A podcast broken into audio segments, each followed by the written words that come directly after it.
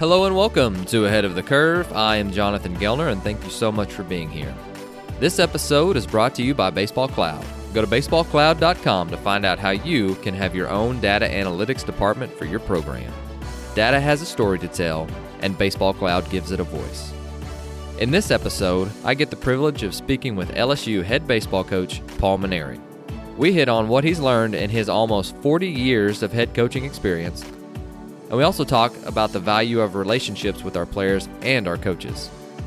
He also gives us his best advice for any assistant coaches who would like to be head coaches someday. Here is Paul Mainieri. Coach Mainieri, welcome. Jonathan, how are you? I'm doing well, and yourself? I'm great, great. Love being here in Virginia. Definitely. Well, uh, welcome to Virginia. This is my first, well, second day here as well. And th- throughout your 30 years of, well, 37 years of coaching experience, you know, tell, take us a little bit through that. You mentioned you were a high school co- coach earlier, and I just want to know a little bit about your journey and, you know, what would you offer some of our guys who are, you know, in their first or second year, and you know, what would you tell yourself? Just walk us through one, and then you know, offer some advice to those guys. Well, I'll tell you this, Jonathan, as we were talking before we went on to the podcast, and I look at you, I see myself. You know, it just seems like yesterday that I was 20 something years old. You just turned 30, you told me. And I would just started out in the profession and I was hoping, you know, that I, that I could get a job, then work with kids and try to impact some lives. And, all of a sudden, you know, I'm 61 years old. I'm in my 37th year as a college head coach, and I wonder where the time went. But I've I've really been the luckiest guy in the world. I mean, I feel like any moment now, my mother is going to shake me and wake me up and tell me it's time to go to school. Like this has just been one big dream for me.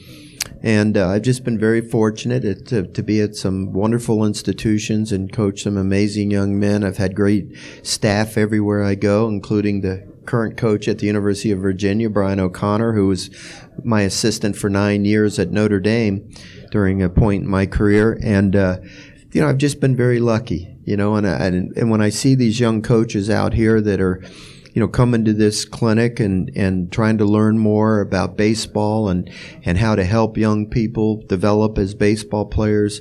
You know, I see myself out there. You know, it just seems like yesterday that, you know, you're, you're, you're trying to learn as much as you can. I, I can remember sitting with coaches at the ABCA convention, the American Baseball Coaches Association, and uh, sitting with coaches and just talking. How do you teach hitting? How do you teach fielding? How do you teach a kid to throw a curveball? And you know all the all the things that you can learn from other people, and uh, it all kind of meshes together and develops your own philosophy about how you're going to end up coaching kids. So, you know, I'm I'm somewhat jealous of these young coaches out here that they're just starting out in their career, and I know my days are numbered. And uh, it's been a it's been a wonderful life to be able to to do what you do what you love and be able to make a living at it. And uh, I wish I could start all over again. Absolutely. And, you know, the fans in Baton Rouge are pretty crazy about LSU baseball. And, you know, for those listening who would really like a glimpse at what you look for, you know, on the recruiting trail, but also, you know, what, what fits the mold of what an LSU Tiger looks like. So if, if you had to say, we look for these qualities and these are what we expect out of our players, what would some of those things be? Well, you know, one, one of the things I'm most proud about, Jonathan, and I don't want to make this sound egotistical because uh, it's it's not meant that way, but I was very fortunate to have grown up the son of a coach. My my father was a 30 year junior college coach and had an awful lot of success. In fact, when he retired from coaching, uh, thir- after his 30 years, he was the first junior college coach to win a thousand games in his career. So he's the winningest coach in the history of junior college baseball. He had won a national championship. He had three second places and one third place finish, and probably had 35 of his former players make it to the major league. So he had an inordinate amount of success, and yet he never really lost sight of the fact that he was a teacher, and that was why he went into it. And so you know, my father uh, really was not only was a great father, but he was a mentor for me. And when I knew at a young age I wanted to be a coach, uh, he kind of set the, the reasons for why you go into coaching. And basically, it is to impact young people's lives in, in many ways. So, what I'm saying to you is, I'm very proud of the fact that I've never really lost sight of why I went into coaching. Mm-hmm. Now I've had four coaching jobs in college. I coached a small school, Division two school in Miami, Florida, St. Thomas University, mm-hmm. and I went from there to the United States Air Force Academy, a Division one school, and then from there to the University of Notre Dame, which obviously is a is a big name school, and then finally here at LSU. So the pressure to win has kind of ratcheted it up with each passing job. Right. But I've never really lost sight of why I went into it. You know, it's it's you know, like I, I've told people I, in four, in 37 years of coaching, I've never thrown one ball. I've never batted once. I've never run the bases. I've never pitched. It's all about the kids. Sure. And that's what you got to do. You got to be a coach to help young people. And uh, sometimes we can lose sight of that because of the pressure of the job. You know, you have to win to keep your job. You know, you're in a tough conference and the other teams are really good and, and maybe some teams are doing some things that aren't as ethical as, as you would like to see people do it, but you can't lose your values. You got to keep, maintain what is important to you and what you went into it for because at the end of the day, you still have to look at that guy in the mirror and like what you see. Right. And you have to believe in that you did it the right way, and you believe in what you're doing, and so forth. So the reason I tell you that is because you ask me what kind of player are you looking for. Well, I need to have players that are going to do it the right way. I, I, you know, we've said no to an awful lot of really good players through the years because I just didn't think they'd be a good fit with the, with the other players on our team. Sure. And what I'm looking for in players are guys that love the game, that are passionate about it. You know, God has blessed them with talent, obviously, mm-hmm. intelligence to be able to go to a, a good university, and, and obviously the ability as a baseball player. So when I sit them down in my office as I'm recruiting them, I basically tell them, I don't want you to come to LSU unless you're willing to commit to me that you want to become the very best baseball player that your God given talent will allow you to be, that you're going to go to school, that you're going to go to your classes, that you're going to do the work that you're required to do so that you can earn a college degree. And then I want you to be appreciative of this opportunity that you have. And one way to show you're appreciative of it is to go out into the community and help people that are not as fortunate as you are. I love it. And so when you combine those three things, Jonathan, that you have a player that's willing to commit himself to becoming the best player he's capable of being, that he's going to work hard in school to earn his college degree, and he's going to go out in the community and help people that are not as fortunate as he, haven't been blessed like he has been, then you end up with a pretty well rounded young man. And if you have enough young men that share that same kind of commitment, and they have the talent you know, at our school, you know, you have to be successful as a team. We, you know, our, our fans are demanding, our administration is demanding. You know, we have 9,200 season ticket holders right. for a reason. and those SEC. people want you to win, and it's a tough league. Mm-hmm. So you have to recruit players that have the ability, but just having the ability is not enough. They have to have the right attitude. Definitely. And, you know, is that it, say say for instance, some of these guys out here, they are like, Coach, I want to come work for you, or I want to be a Division One assistant coach or head coach someday. Are those similar traits that you're looking for whenever you're trying to find different assistant coaches? Well, you know, I, just like when I recruit a player, I don't want to recruit a player unless he has aspirations of playing at the next level Definitely. and becoming a major league ball player. Now, most of them are not going to become major league ball players, but if they have that as a goal, then you know they're going to work hard, they're going to do things the right way. When I hire assistant coaches, I want to hire assistant coaches that have a goal of becoming a head coach because if they have that goal that they want someday to become a head coach, then they're going to constantly not only be working hard, but they're wanting to learn.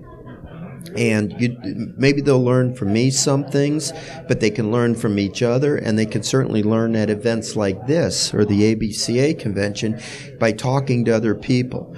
And uh, you know, when you have people that want to move move forward in the game, that, to get better, to work at things, then usually they're going to do a pretty good job for you. And uh, you know the the you know when I again when I hire coaches, I want to know number one that they're going to work hard. Number two that they have the competence about the game and that they're going to improve.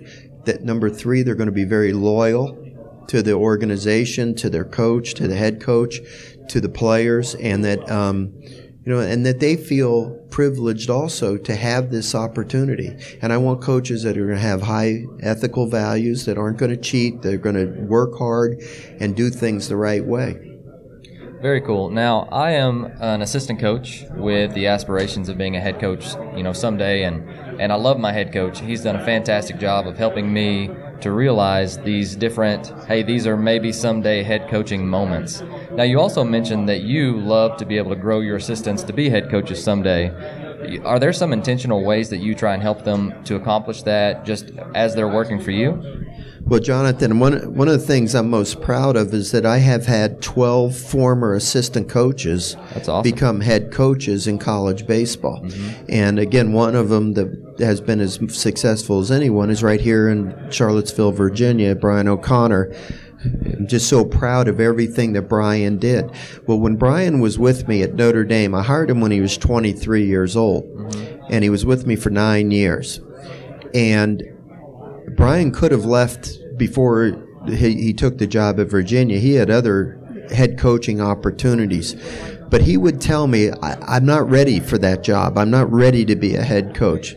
How mature is that for a person Very. to be able to self analyze themselves and say, I don't want to be a head coach just to be a head coach. I want to do it when I'm ready.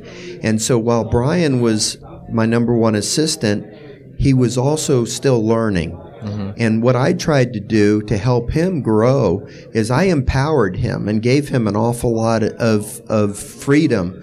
I didn't micromanage him. What we would do is we'd spend a lot of time in the office talking about different things, talking about players, talking about how we wanted to teach the pitchers to pitch and you know those type of things. But then when I let him go out on the when he went out on the field, I didn't stand there looking over his shoulder. Sure.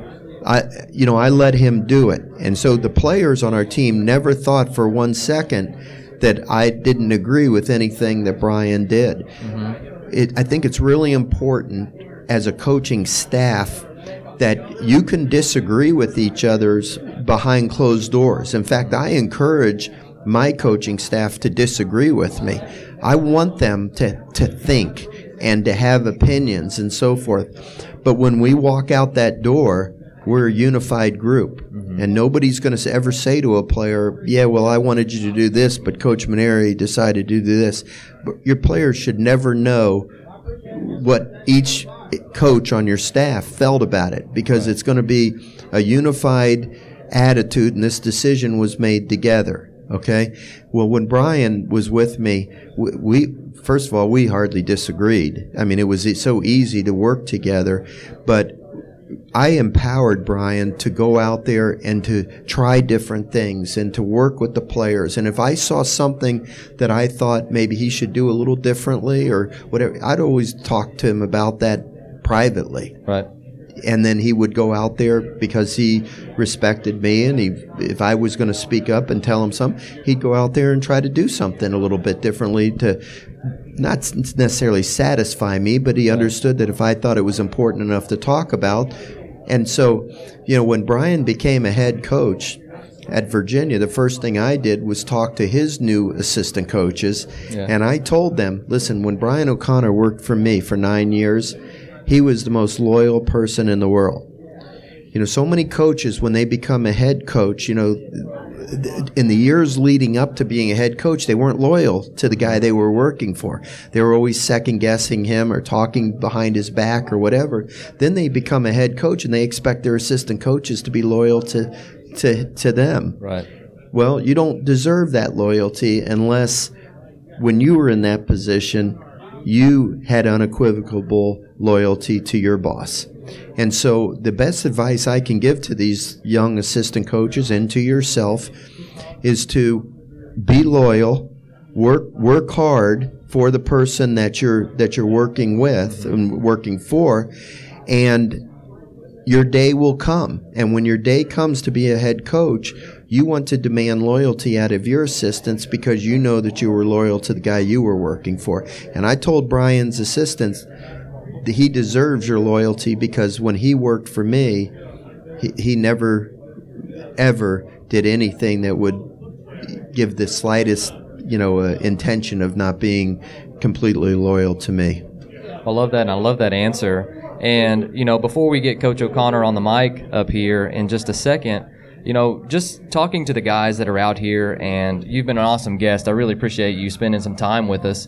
But if there was something that you wanted to leave everybody here with, is there anything that comes to mind?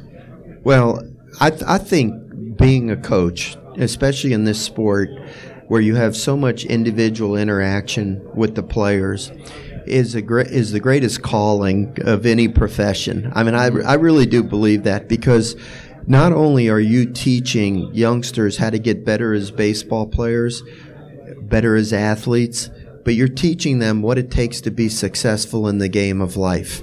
You know, you have to teach them to work with other people collectively. You have to teach them that through hard work they can make improvement. You have to teach them to have composure and poise when the pressure is the greatest.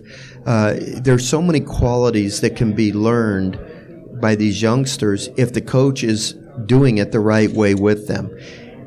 We, we may not get paid a lot of money. We may not win championships. We may not have a lot of success necessarily when it comes to, you know, those things that only the, the outside people can see, the fans can see.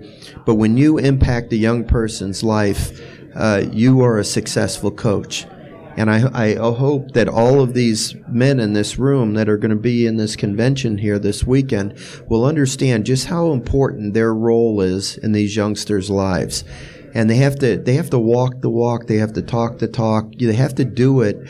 You know, they they got to set as a role model the example for these young people. And if they do it, if they if they do things the right way, then these young kids will follow them, and they'll become great members of society as well. Sure. I love that. Thanks, Coach. Okay, my pleasure.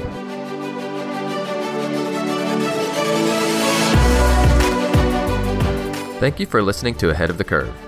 Before you go, I'd love to be able to get in touch with you, and we have several different ways of doing so.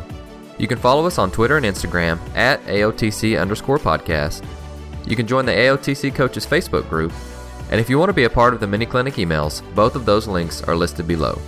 If you enjoyed the show, please consider leaving us a rating or review to help others find and stay ahead of the curve.